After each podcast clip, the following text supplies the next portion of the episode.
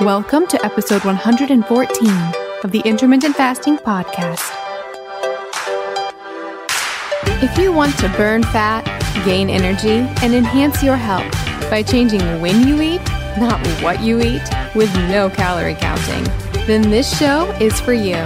I'm Melanie Avalon, author of What, When, Wine Lose Weight and Feel Great with Paleo Style Meals, Intermittent Fasting, and Wine and I'm here with my co host, Gin Stephens, author of Delay, Don't Deny Living an Intermittent Fasting Lifestyle. For more on us, check out ifpodcast.com, melanieavalon.com, and ginstephens.com. Please remember, the thoughts and opinions on this podcast do not constitute medical advice or treatment. So, pour yourself a cup of black coffee, a mug of tea, or even a glass of wine if it's that time, and get ready for the Intermittent Fasting Podcast. One more thing before we jump in. Did you know that common ingredients found in skincare and makeup products can actually disrupt your endocrine system? These endocrine disruptors are a silent threat that can have significant impact on your health, including something that is very important to me fertility. Your skin is your body's largest organ, and what you put on it matters. Endocrine disruptors are chemicals that interfere with the natural hormonal communication in the body. It also matters during pregnancy. And that's one of the reasons I pay close attention to what I put on my skin while being pregnant. Studies have shown that exposure to endocrine disruptors can affect both male and female fertility. For women, these disruptors can lead to irregular menstrual cycles, ovulation issues, and even polycystic ovarian syndrome or PCOS. In men, they can reduce sperm quality and quantity, making it even more challenging to conceive. But it's not just about fertility. When it comes to fat loss, one of the reasons reasons that endocrine disruptors can get in the way of fat loss is because a lot of our toxins are actually stored in our fat. It's a way that our bodies protect us from those toxins. These toxic compounds can even work synergistically, amplifying their harmful effects and making it that much harder to shed unwanted body fat. All of these reasons are why I am obsessed with a company called Beautycounter. The founder actually started the company when she learned about the potential dangers of toxic chemicals and their link to health issues, specifically miscarriages and infertility. While pregnant, I make sure to only use Beautycounter products. It's one of the only makeup lines that is officially recommended from the Environmental Working Group. What really sets Beautycounter apart is their unwavering commitment to protecting us, the consumers, from the hidden dangers that lurk in conventional beauty products. Beautycounter goes above and beyond, rigorously screening every single ingredient that goes into their products, ensuring that they are safe, clean, and free from harmful toxins. They're not just a beauty brand, they're a movement for change, advocating for stronger regulations in the beauty industry. With Beautycounter, I know that I can trust that the skincare and makeup that I use are not only effective, but also safe for me and my family. They have skincare lines for every skin type, as well as so many other incredible products. I absolutely love their overnight resurfacing peel. It's my favorite way to get anti aging benefits in a skincare product. The makeup is absolutely amazing. I have tried alternative beauty products in the past and none of them truly performed. But with Beautycounter, the foundation is so amazing. It makes me feel like my skin can breathe and it looks so dewy and beautiful. You can shop with me at beautycounter.com slash Vanessa Spina. New customers can use the code CLEAN for all 20 for 20% off their first order. Beautycounter.com slash Vanessa Spina. All right, friends, now back to the show. Hi, everybody, and welcome. This is episode number 114 of the Intermittent Fasting Podcast. I'm Melanie Avalon, and I'm here with Gin Stephens. Hi, everybody. How are you today, Gin? I am awesome. It's a very cold day, though. It's weird. It's it's June and it's like 70 degrees and I had to put on jeans. Is it cold in Atlanta today? I haven't been outside. It it's overcast. It's been weird weather. It's been like rainy. Yep, super rainy here. I was watching the weather channel this morning and they talked about some wedge that was wedged in and making it really cold. So it's just not typical June weather. So I'm a little chilly. But other than that, my cat is recovering. Well, that's good. Yeah, she's mad. She wants to go outside and we're not letting her. so, fingers crossed for a full recovery. What's up with you? Well, I almost am finished reading Dr. Fung's new book, The Longevity Solution. What do you think about it? Okay, it's funny. So I went on Amazon and I was reading the reviews of it. And do you read reviews, by the way, of books before you read them? I do sometimes. You know, if I'm curious, I'll read some of the five star reviews. Then I also read some of the one star reviews just to see what people are saying, just out of curiosity. Yeah, well, I went on Amazon and I mean, it has it has good reviews, but it has a a decent amount of very negative reviews compared to most books when I read. I don't know, it just has especially like right at the beginning, it just has a lot of really bad reviews. And I was like, "Oh, I wonder I wonder why."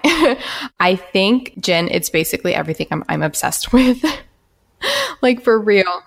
So basically the first half of the book is all about the specific types of proteins and amount of proteins. It's very technical and how they affect aging. Right. Oh yeah, I read this book by the way. I you knew I read it, right? I knew you'd started it. Yeah. Did you finish it? Because like the second half is like wine, coffee.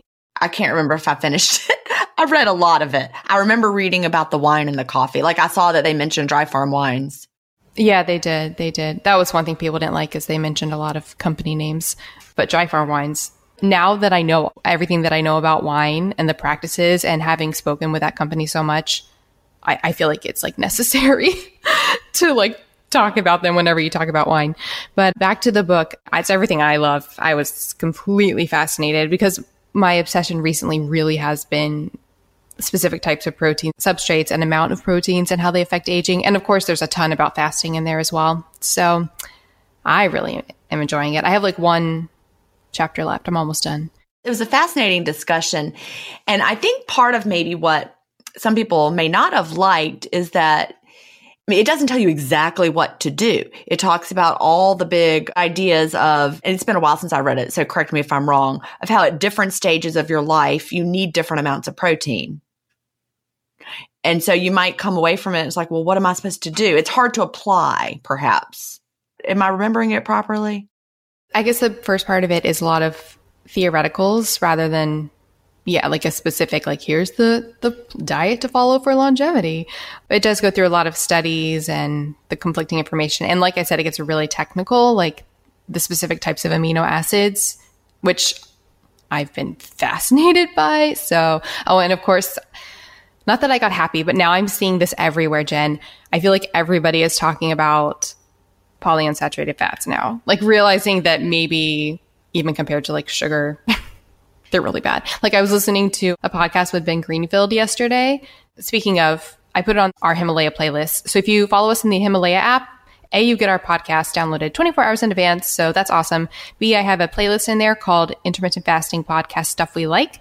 That's where I put links to all of the podcasts I listen to that I like. So I put this episode in there. There was a Ben Greenfield episode and it was all about stubborn fat, but he obviously talks about fasting. He also explained a lot of the reasons why it can be hard, like factors that can affect why you may not be losing fat, which we get that question, you know, all the time. Like, why is my weight loss stalled? And he went through like, like 14 or 15 things to tackle that weren't necessarily the go-to things you would think of. One of the things he mentioned was inflammatory factors in the diet. And he said, in his opinion, the most inflammatory thing was polyunsaturated fats. That's interesting.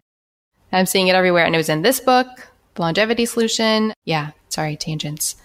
I'm just so fascinated with all of it. But I just love how the dialogue is really expanding as far as fasting goes, you know, with everything. Yeah, I think so too. And it's just, you know, it comes down to, and, and I know the science of individual differences and how much of it is genetic, how much of it is gut microbiome. By the way, there's some fascinating new research coming out about that. Tim Spector, do you know who that is? I don't think so. Who is that? My two very favorite researchers that, that are actually doing, you know, the hard scientific research. Mark Mattson, he's um, out of Johns Hopkins. And then also Tim Spector, he's he's from um, England. And he wrote a gut book. He wrote one of my, my favorite gut books. And he's doing some really fascinating research with twins. Of course, I've always been fascinated with, you know, differences and similarities between twins and how much of that is genetic, how much of it is, you know, other factors. But we're figuring out that so much of this is individual and it's yes part of it's genetics we don't know how much but part of it is our gut microbiome so he just released a study and i just read an article about it i haven't read the whole study but it was talking about how you know maybe 40% of it might be genetics but then you know even with identical twins the foods that work well for them varies based on their gut microbiome so you know whether or not you do well with saturated fat or whatever, different types of monounsaturated fat, the MUFAs, the PUFAs, all the different fats. It's so variable and just fascinating. Yeah, that was one of my thoughts I was thinking last night while listening to longevity solution. It, it kind of like hit me in this moment, like this like moment of, oh wait, this is so obvious. Maybe one of the main reasons there's not one right diet is, I mean, because of the gut microbiome. Well, and our genetics, yeah. And like as long as that's there, I mean, it seems almost silly to argue for one diet. I mean, that is the whole premise of Feast Without Fear. That is the whole point that I was making in that book. And again, like I said a minute ago, the science is still developing. So, you know, Tim Spector estimated 40% genetics, the rest your gut microbiome. That's, that's an estimate based on what he's discovering. And so we don't know for sure. We know that genetics does play a role, but you know, all these analyses that we're doing, they're still based on very limited data and a, a developing understanding. But it's getting more and more clear that we really are different. Indeed. It's fascinating. And this is what I'm most interested in in the field of nutrition. And I really want to see some of the top names in diets that promoted their different ways that are so vastly different from one another, I'd like for them to say, you know what? I could see how another body might be different with something else, you know, might do well. I would like to see more open mindedness and more coming together. I can understand people who are vegetarian or vegan for ethical reasons. Absolutely. I can understand that. 100% yes. But beyond that, one of the things that really kills me is that I feel like fat has been done such a disservice because it gets attacked as the thing that created all these health conditions when really I feel like we started eating higher fat and in combination with higher sugar at the same time. So it's like that perfect storm of fat and sugar with processed foods, I think is often a very inflammatory problem. But then it goes both ways. People will say it wasn't the fat, it was the sugar those people won't say it wasn't the sugar, it was the fat. Right. Yeah. Yeah. It's like somebody who says, you know, I, I eat way too many carbs. Somebody will say it. I just overeat the carbs. Carbs are the problem. I'm like, well, give me an example. And they say things like pizza and hamburgers and french fries. Exactly. And the reason I'm saying this is even people often in the low carb world will say, oh, fat was improperly demonized because it wasn't the fat, it was the sugar. When I'm saying why do we even say that? Like, why can't we say maybe it was the fat and the sugar together? Like, like, why does it have to be one thing? Exactly. Because, for example, the pizza that someone is claiming gives them a problem. Well, yeah, that's a highly processed food. Well, depending on the pizza. I mean, you could make a really, really unprocessed version if you make flour from wheat, but it's fat and it's carbs it's it's automatically going to have fat or carbs. Right. You can't separate it. That's my point. My point is that, you know, people say I can't eat carbs because I gain weight when I eat pizza and when I eat hamburgers and when I eat french fries, but those are very high in fat and in carbs and protein and they're high in everything. It's, it's all the macros together. So you could blame the fat, you could blame the carbs. Yeah. Cause I'm just thinking like, I was reading the most recent medical medium book the other day because all the time I feel like the low carb people are saying what I just said about it wasn't the fat, it was the sugar. But then the medical medium book, he says the exact opposite. He was saying that people were improperly demonizing sugar when really it was the fat. Like he was saying that, you know, it, it, the sugar isn't the problem, the fat is the problem. When it's like, maybe it's both. Overeating is bad, it really, I love what Dr. Jason Fung says when he says, I can't remember his exact words, but you know, the devil is in the processing. Yeah. No, I, I agree. It's it's so complicated. And I genuinely do believe, even though, like I said, the science is really still developing and you know, the genetic stuff we have, you know, where they're doing all these analyses, like I did Xcode Life and all the different ones that are out there, they're based on a tiny, tiny number of studies that are not that robust and they're drawing conclusions from them. But it's still fascinating to think that some people do better with carbs and some people do better with protein and some people do better with different fats. And so it's just, it's a matter of respecting that we really are different. But I really think we're going to see more and more out of Tim Spector's research. And I'm watching that in a very interested way because he, he just is great. He wrote the book, The Diet Myth have you read The Diet Myth? I have not. Yeah, I would highly recommend The Diet Myth. He writes in such an interesting way. Like, you know, you're having a chat with a friend over a beer and you just want to keep reading it. So, Tim Spector, The Diet Myth, I love it. It's one of one of my favorites. I like like him a lot. I also love um, Michael Pollan, as people know. You just want to keep reading their words. and it's fascinating stuff. But do you know what? The one thing we all seem to agree on, I want to say, the low fat people and the low carb people and all the people, they all seem to agree it isn't about the calories. I was thinking there's only one food thing I can think of that we all agree on, but I didn't think about the calories. What's the one food thing you were going to say? Trans fat. Oh, yeah. With the exception of, I guess, people could get into nitty gritty debate about trans fat and animal fat. And you know, some would say yes, some would say no. But processed trans fats, I feel like, is the one thing people can actually agree on. I mean, I think no matter what, if you take heavily processed foods out of your diet, you're never going to be worse off. I think we could agree on that too. Except you could think of people who would advocate for like like that Soylent thing, the processed superfood things. Yeah, I'm not no. I'm not going to advocate for no. But you know, even you read the low fat books. I reread the one that I talked about in Delay Don't Deny. I couldn't remember, you know, what their premise was exactly. The T factor diet, what the T stood for, but it actually is like thermo whatever thermo. Anyway, about heat, carbs make your body rev up is the point of that. But you know, I reread that not too long ago because I was like, what did they really say? And I can remember when I did low fat back in the 90s, I was eating just garbage food. I was eating low fat SnackWells. I was eating low fat, you know, SpaghettiOs. I mean, I was eating garbage food. And I reread his book, and that is actually not what he suggests you do. He recommends eating high quality, low fat foods, real foods. And it's just so funny how we took that message and ignored all the, the part about eat the real food. And I think if we all just ate the real food, we'd probably be a lot better off. I'm not eating any Soylent. Me neither. isn't it isn't that like it's made of people? Isn't that what the the final punchline was in that movie? Wasn't it made of people?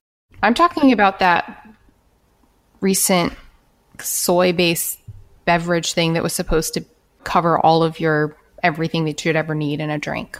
The name of it is like a throwback to that movie. Oh, it is? okay. I didn't realize it was a cultural reference. And it was like made of people. Oh. And I just remember that that line, Soylent Green, it's made of people.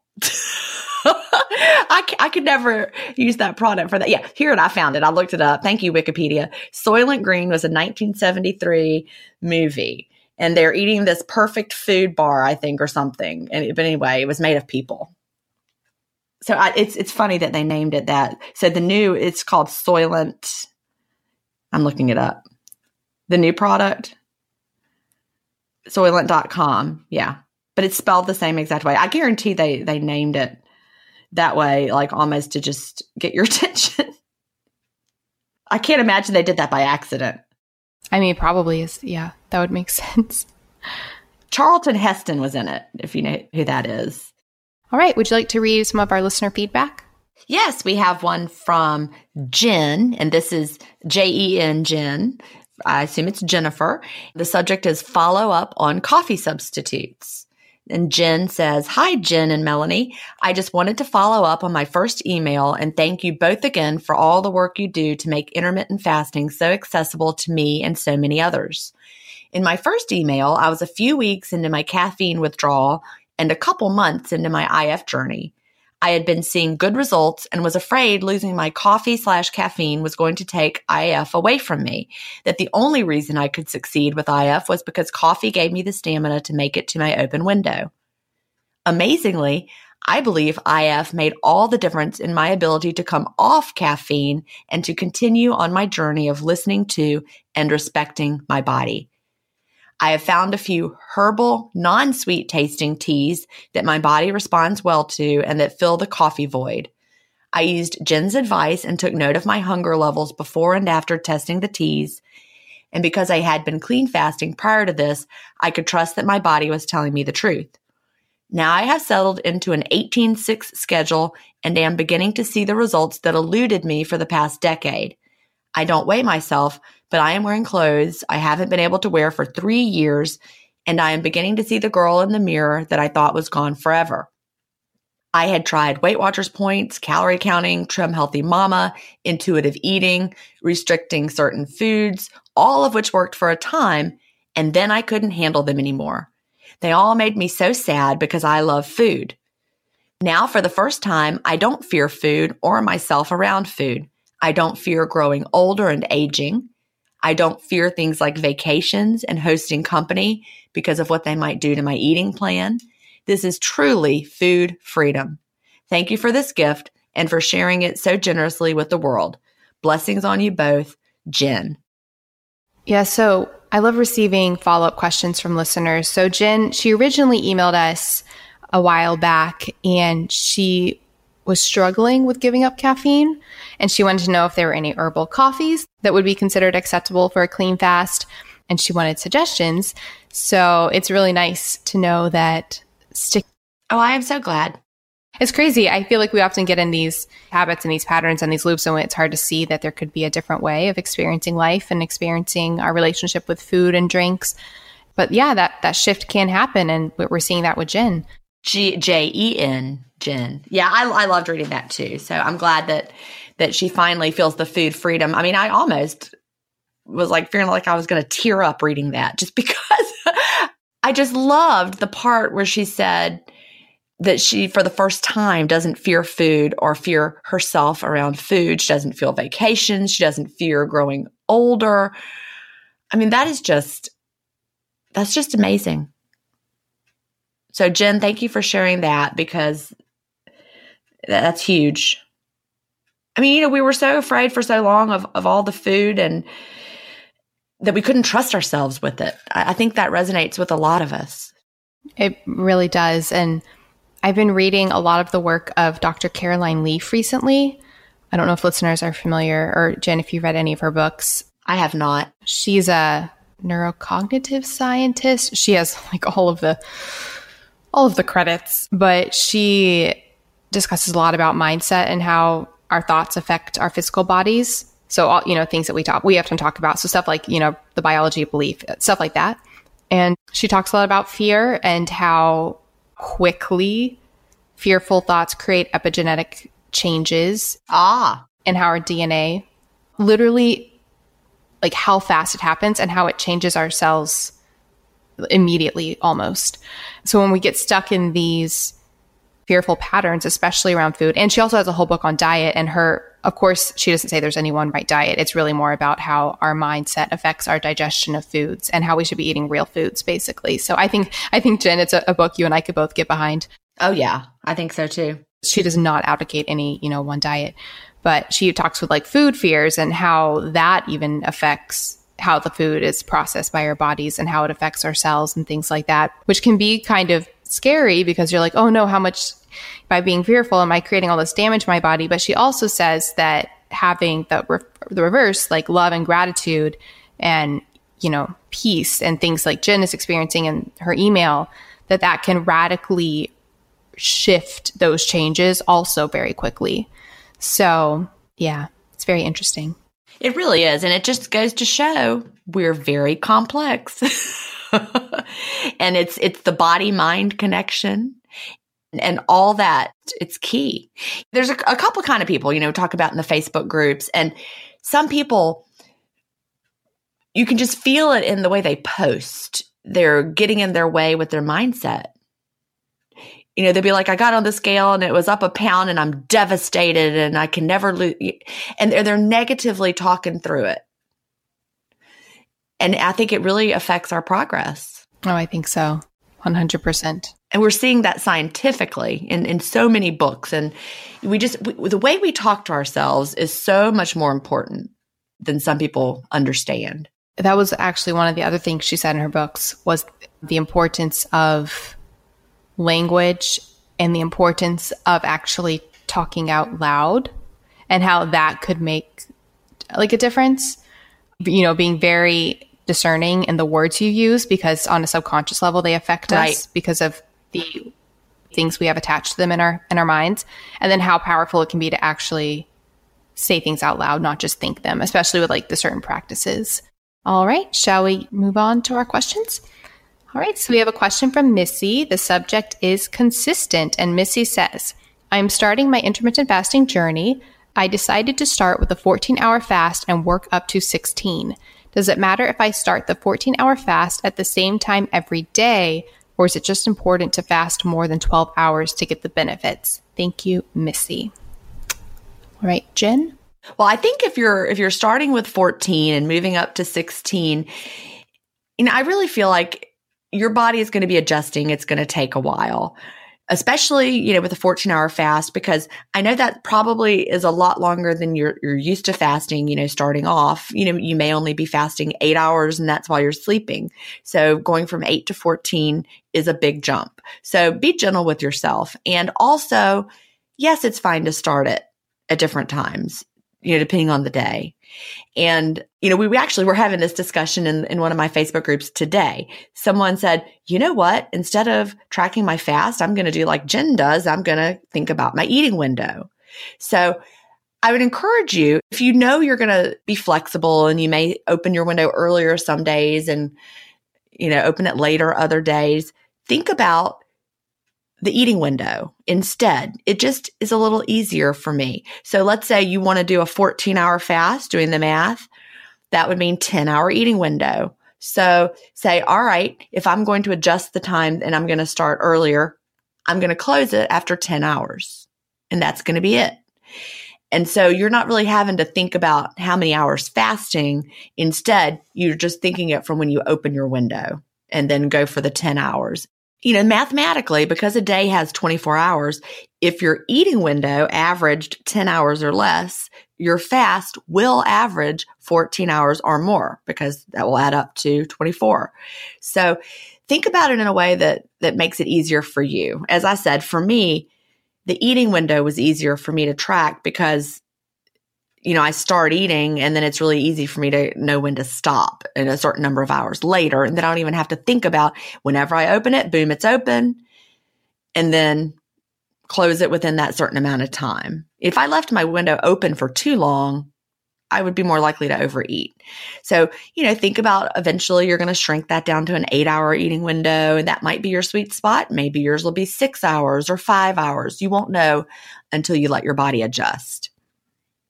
But you're right. You know, Missy did say, is it important to fast more than 12 hours to get the benefits? Of course, yes. The benefits do come from the longer, you know, the, the 12, the 14, the 16, the 18. You do get into more benefits through the longer fasts, but keep the window to a certain length and the fasts will average out.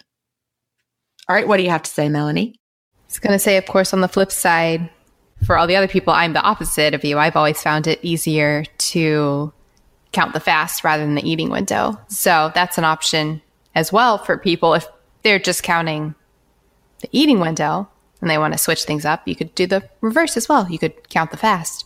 I think it's so interesting. We've talked about this at length before, so I won't go into detail, but you know how some people automatically have always, I feel like always count the eating window and so people have automatically always count the fast. Yeah but that it's also fine to switch it up. You know, if you if you've been doing it one way and you want to try doing it the other way, try it.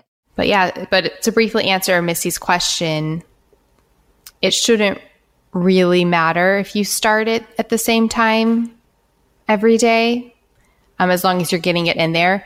By necessity, of course, radically changing the time you're starting it would insinuate that you are likely having presumably maybe longer eating window you know like the other factors would have to change. If you're if you're radically changing when you're starting that means your your eating window timing is likely changing as well. Does that make sense? Like there's not much flux you can have and still be doing it daily. For example, if I opened my window early and then kept it open for 14 hours of eating and then started a 14 hour fast and then I mean it would it would be alternating the times, but that would be too much food for me. You know, I could I could eat a lot of food in, in a really, really long window, but I think that you're just gonna be flexible with life just because I don't know if I explained that very well. Did I make any sense? I know what we're both trying to say at the same time. Because of the nature of being awake and being and sleeping and eating and fasting, there's not that much difference you can have in a daily window that ends up having a window every day. If you want to have a window every single day that's at least 14 hours, for example, there's not much fluctuation you can do if you want to do that daily. Otherwise, something has to get elongated or shortened because of math. And that's right, because there's 24 hours in a day and you're sleeping in some of them. Basically, don't worry about it too much, Missy. Pick it, pick it, something that you're going to track. Maybe it's a 14 hour fast. You're like, as long as I get to a 14 hour fast, I've made it. Like I was talking to somebody just this morning. I interviewed someone for intermittent fasting stories and she said when she started, she's like, you know what? I'm going to make a 16 hour fast every day. And that is going to be my goal. And she said, as long as she did that, that was it. She nailed having at least 16 hours of fasting at a time. And so, you know, that, that was how it, it felt right for her. For me, I nailed having a eating window of five hours or less. That was what I nailed. Is one approach better than the other? No. It's all about what feels better for you because it really it's this it's the flip side of the same coin you know if you give me a quarter it's got heads on one side tails on the other it's still a quarter I think that's why I feel qu- sort of quote free by just counting the fast because then it's like I don't and I guess the same could be said for counting just the window. It's because I don't have to even worry about times or anything. I'm just like, okay, when I finish eating, now I'm going to go at least this amount of hours. And I don't really like sweat it about when I stopped eating because of sleep. I know I'll stop at some time in the night and then I just wait a minimum amount of hours the next day. And see for me I, I didn't like having having to make myself wait a certain minimum number of hours because like for example tomorrow i'm going out to lunch with my stepmother. It was her birthday and we're going out to lunch or i'm going at 1.30 and i know that tonight i'll be eating a little bit later. We have a showing for our house and then it's a late showing. It's really late. So dinner's going to be all messed up tonight. So i'll be eating later than normal tonight but I still haven't opened my window yet. So my window will still be the shorter amount of time, but I also am having a longer fast today because I'm opening late. But because tomorrow I'll open earlier, I'll have a shorter fast. But today my fast was longer. So that's why it, it evens out. But I'm not going to have like a, like a super long window because then I feel like it's just too much food. I count the fast with a caveat of when there's a day when I would need to be eating earlier, like that situation, then I just don't worry about Yeah. counting. I just see it as like a day where I'm not doing the full fast. But I could still, starting early, I could still close it within five if I wanted to. See, the, to me, the idea of putting a time limit on when I have to stop eating is like really stressful to me. and that's, that's just me. Like, and this is totally just the way I interpret it. And that's why we're all unique and have to find what works for us. So for me, if I'm eating, if there was like a time limit on the window, I would feel like there's like a timer going. And I think it would create very negative food patterns for me because I'd be like, oh, I have to finish eating by this time. Whereas I do better thinking, oh, I can eat as long as I want. Yep. And that, that is why neither way is the best universal way. Right.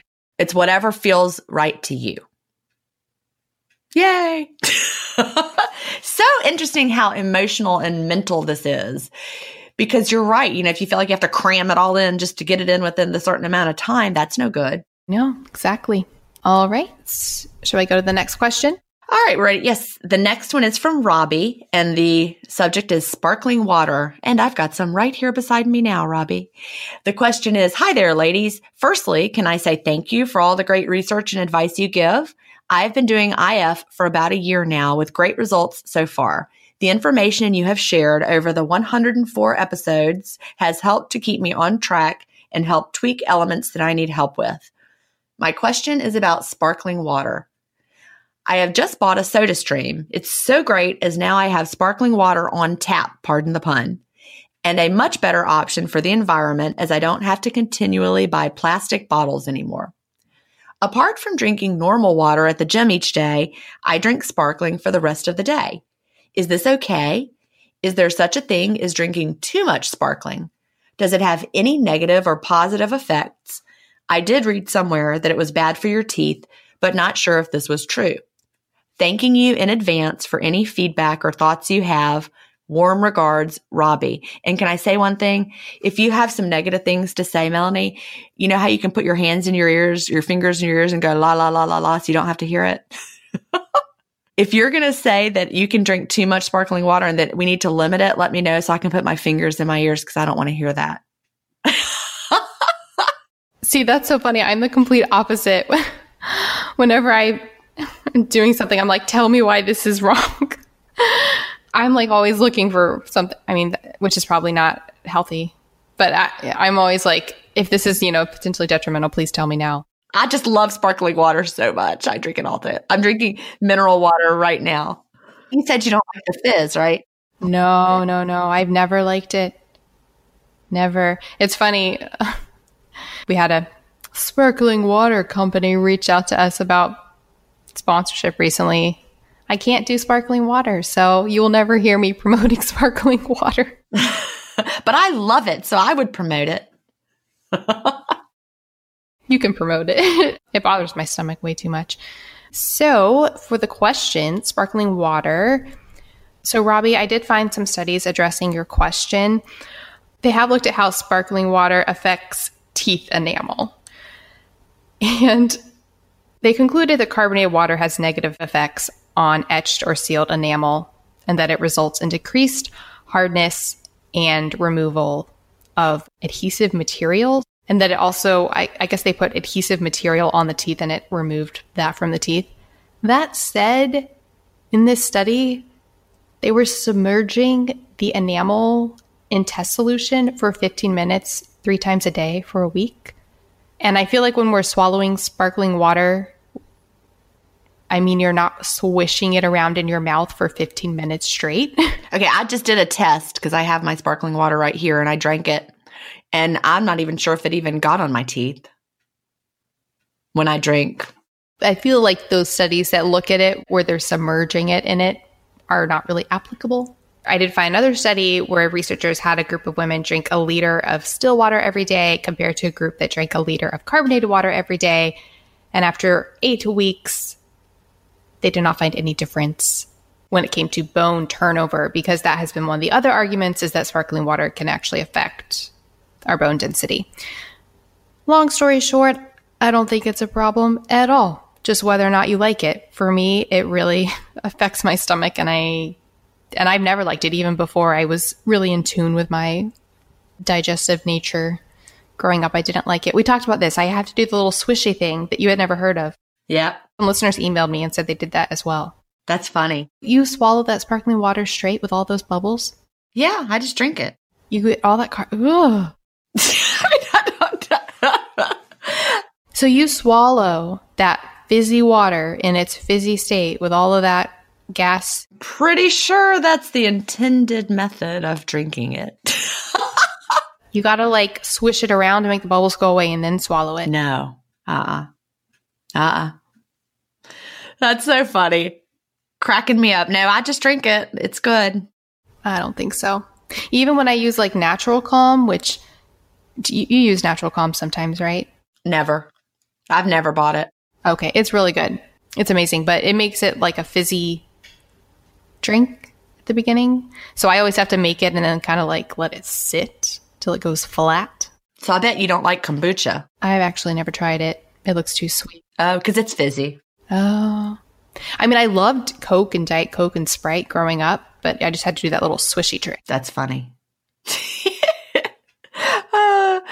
Hi, friends. I'm about to tell you how to get an exclusive discount on one of my favorite products for truly upgrading your health on a cellular level. So, the new year is upon us, and it's often a time where people are really trying to instill new habits and really upgrade their health. There's something I have been using for years, not just at the new year. Literally every single day of my life. I am not making that up. Even when I travel, I have a way to address it then, which I will tell you about. And it's something that is so easy and feels amazing. That is red light and near infrared therapy. Okay, so friends, you could go somewhere and pay a lot of money to do red light, near infrared therapy sessions, or you could just bring it to your home and use it every single day. That's what I do. I've been using Joovv red and near infrared light therapy devices for so long. There are so many clinically proven benefits of red light therapy. That includes improving your skin. Yes, you really will notice it. Faster muscle recovery, reduced pain and inflammation, enhanced sleep, and so much more. I use it in the morning and evening as ambient light because it actually mimics the setting and rising sun, and then I sort of run it throughout the day as well to help combat all of the blue light that we're exposed to, which can have a negative effect on our health. Whenever I have muscle pain, I shine Joovv on the muscle. For me, it has made the pain go away instantly, and then for chronic pain, when I do continued sessions, it's made it dissipate. One of my good friends, who is a doctor, uses these devices on his, shall we say, manhood for benefits there. Yes, it can help in that department as well. I honestly could not imagine my life without Joovv. You will just feel so good using these devices. People also post all the time in our Facebook group of their pets gravitating towards the Joovv because intuitively they just know that it's good for them. The reason Joovv can address so many things related to health is because it actually affects our cells on the mitochondrial level. Basically, it makes those cells perform better, and when those cells are performing better, everything just works better. That's why, yes, Joovv can help with your energy as well. I've been recommending Joovv specifically for years because the quality of their devices are the best. Their modular design allows for a variety of setup options to give you flexibility. The treatments are so easy, you can do them in as little as 10 minutes, or you can be using it all throughout the day like I do. All you have to do is relax and let your body take in the light. They also have their Joovv Go, which you can travel with. Yes, that is how I really do use this every single day. That Go is also great for targeting specific areas of your body, like hurting joints or sore muscles. Honestly, friends, health doesn't have to be hard, it doesn't have to be complicated. If you're looking to enhance your health and wellness this new year, start with what matters, which is your cells. And Joovv has an amazing offer just for our audience. You can go to joovv.com slash ifpodcast and use the coupon code ifpodcast to get a discount on your qualifying order. Again, that's J-O-O-V-V dot com forward slash ifpodcast to get an exclusive discount on your order. Pick up Joovv today. Some exclusions apply. I really hope you guys can experience Joovv. It really is one of my favorite things. And we'll put all this information in the show notes. All right, now back to the show.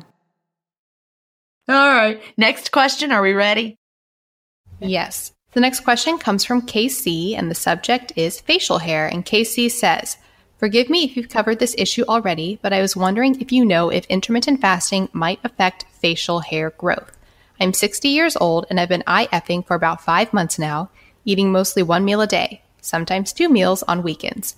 I've had quite a bit of menopausal facial hair for years now, but I've noticed in the past couple of weeks that it has significantly decreased. Could this be a result of fasting? Thanks for the books, podcasts, and online groups. I really enjoy you both. All right, facial hair. Gin, have you experienced not personally? Well, I don't know. Personally, have you experienced this? And then in the groups, have you seen this? Well, no, I personally don't have any unusual facial hair. I do not. But actually, I do know the answer to this because, yes, when women grow facial hair, it's it's hormonal. It's related to, you know, different hormonal situations that can occur. It's also highly likely in women who have either PCOS, polycystic ovarian syndrome, or, for example, Cushing's disease, which is related to stress or high cortisol yeah, intermittent fasting can correct the hormonal imbalances that you find in both PCOS and Cushing's disease, if that is what intermittent fasting does for you, right? And if that is the case, especially PCOS, because PCOS is connected to high insulin And of course, intermittent fasting is a great way to lower your insulin levels. And so that corrects a lot of the issues that people who have PCOS are dealing with. And I'm not saying that KC has been dealing with PCOS, but again, it's the whole hormonal aspect of what causes women to have the, the facial hair growth. So absolutely, yes, I would say that intermittent fasting has helped you with that issue. What do you think, Melanie? I agree completely. And I think that's one of the biggest benefits that we see from intermittent fasting the beneficial effects it can have hormonally. Because I think, especially women, are often quite nervous that fasting will be bad for their hormones or detrimental. But I think by addressing the root issues and the overall health of your body, that it often creates beneficial and amazing changes. And like we and we've had wonderful conversations, for example, with Dr. Sara Gottfried, Dr. Anna Cabeca. So I'll put links to those episodes in the show notes because those really went into fasting and, women, and women's health. Actually, let's go ahead and read the question from Ronnie because it kind of relates as well. Okay. Because Ronnie, her subject was night sweats. And she said, Hi, Gin and Melanie. Love your podcast. And I actually got to talk to Gin the other day on her podcast, which was so fun. Yep. I interviewed Ronnie. She says, Anyway, I do have a question, and I've tried to find research on this topic to no avail. I have been IF for 16 months and IF slash keto for 12 months. I lost 60 pounds in the first 10 months and so I've been in maintenance for about six months. I love this lifestyle and have experienced lots of healing, but I do have one nagging problem. I keep getting night sweats to the point where I wake up in the middle of the night with soaking wet pajamas. I never had anything like this until I started IF. It seems to mostly happen on nights after my up day, I do ADF, but does sometimes happen after my down days also. I have a strong hunch that it is hormonal, but I don't know which hormone or why. I'm 37 and have regular menstrual cycles, so I don't think I'm premenopausal yet. What do y'all think? Any thoughts on what is going on and what I might do to help alleviate this problem? It does disturb my sleep, which is just not cool. Thanks in advance. Ronnie. So this is also speaking with the hormonal issues and fasting, although Ronnie seems to be experiencing negative effects. Gin, do you have thoughts on this? Well, there are two things that could be going on here. One, of course, is when you were losing fat, I'm trying to think of how to phrase this. You know, our, our bodies pack things away in our fat cells and, and it also, we pack away toxins in our fat cells and also hormones in our fat cells. So as our bodies are releasing the fat, it also releases all that other stuff that's been hanging in there with it. And so you could be releasing, like, let's say you were taking birth control pills at one point, your body packed some of that away, some of those hormones, and now you're releasing it. So that could be causing those, those female kind of hormonal issues. That could be part of it. That is a really good point. I wonder though, I don't know when she's eating, but do you think that would more likely create temperature fluctuation problems while fasting compared to Right. That would that was that one. That was but she's having it that would be like the down day issue because that's a fasting day. But as the other thing that really jumped out at me, and if she wasn't also having them on the down days, I would 100% think that, you know, because she said it mostly happens on the nights after her up day. I think I've talked about this before on the podcast, but when I eat, I get hot. Like my body radiates heat. And, you know, here I am at, at my goal size and I'm not, you know, trying to lose more fat. And when I eat a lot of food, I think my body deals with that by ramping up my metabolism to, you know, like ramps up my burn rate. They have done studies on overfeeding. You know, they overfeed people. One of them was a twin study, which, you know, I said I love twin studies, but they overfed these twins, you know, above their, their basal metabolic rate of calories and they overfed them for a long period of time. And, you know, every set of twins responded differently, but some of them responded by their bodies upregulated their metabolism. And so that's a sign that your body is doing what it's supposed to do, or you're having those up days, you ate more food that day, your body's upregulating your metabolism to burn it off. Uh, so, like when I was just at the beach recently, I ate and drank more than normal because I had friends there. And so I was talking about like one day I was sitting there and I'm like, I am so hot. Is anyone else hot? And they're like, no.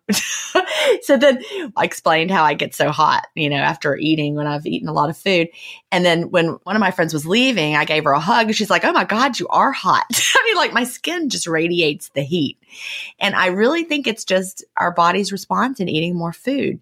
And if you're experiencing that on an ADF pattern on your up day, then I would like jump for joy and cheer and think, yay, my body is up regulating metabolism just like it's supposed to do when I eat more food.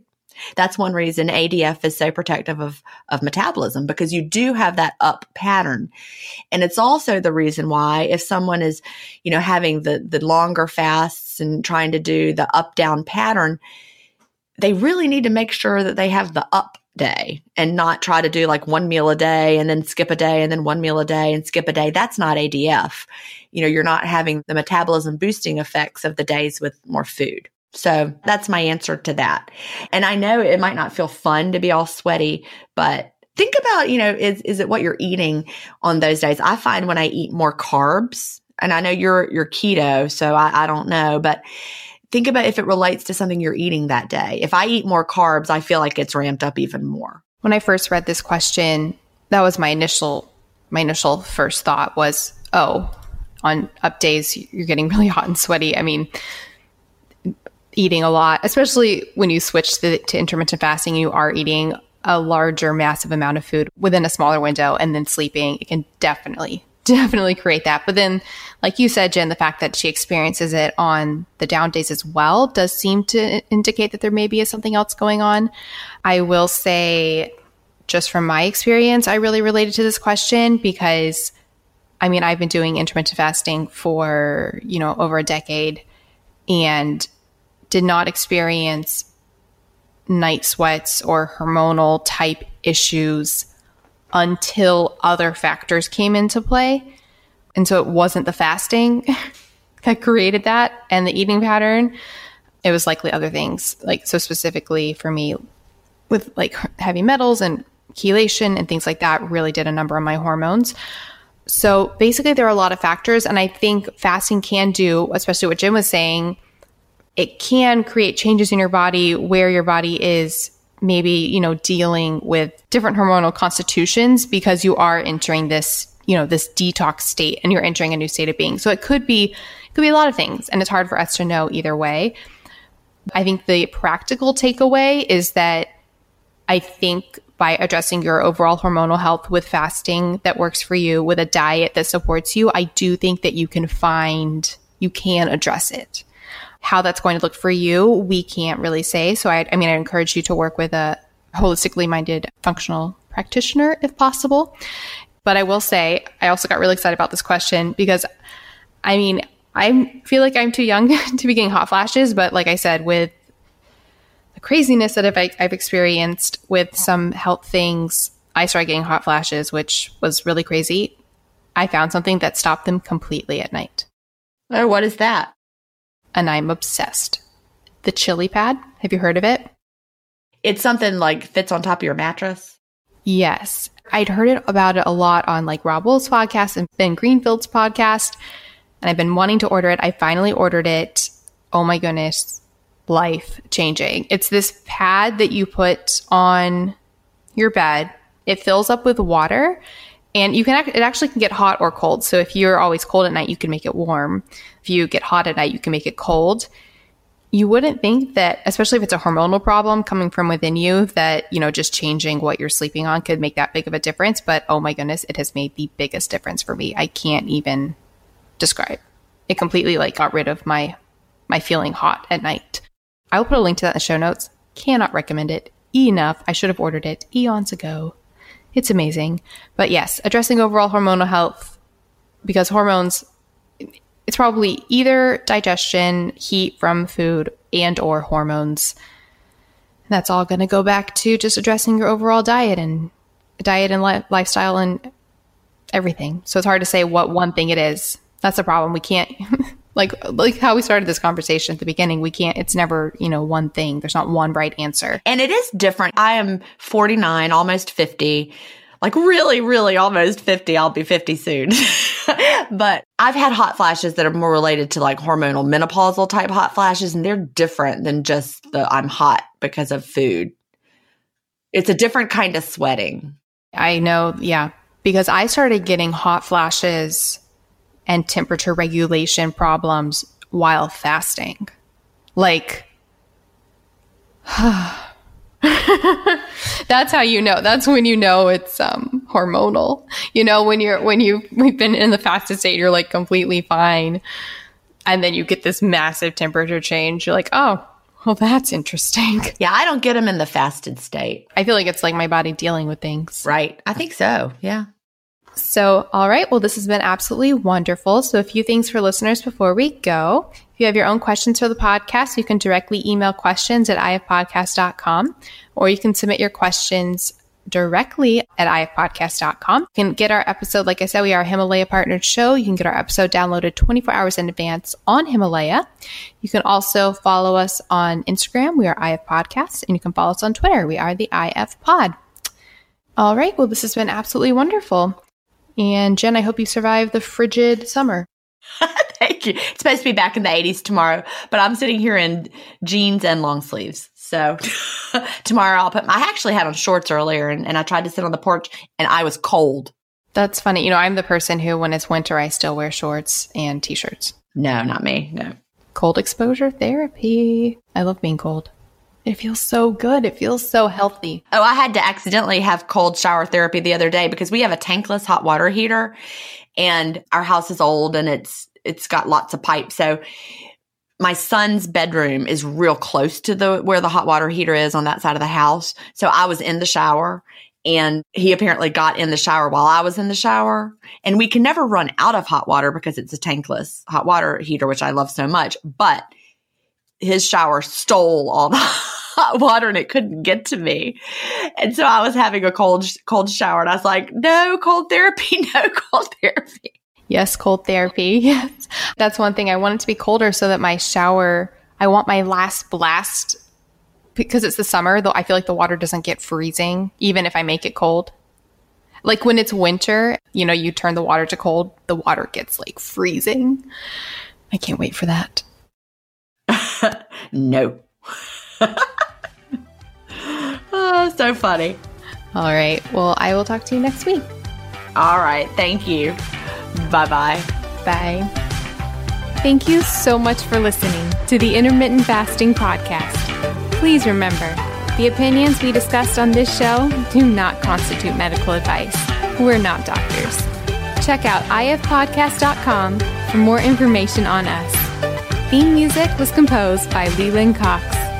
See you next week.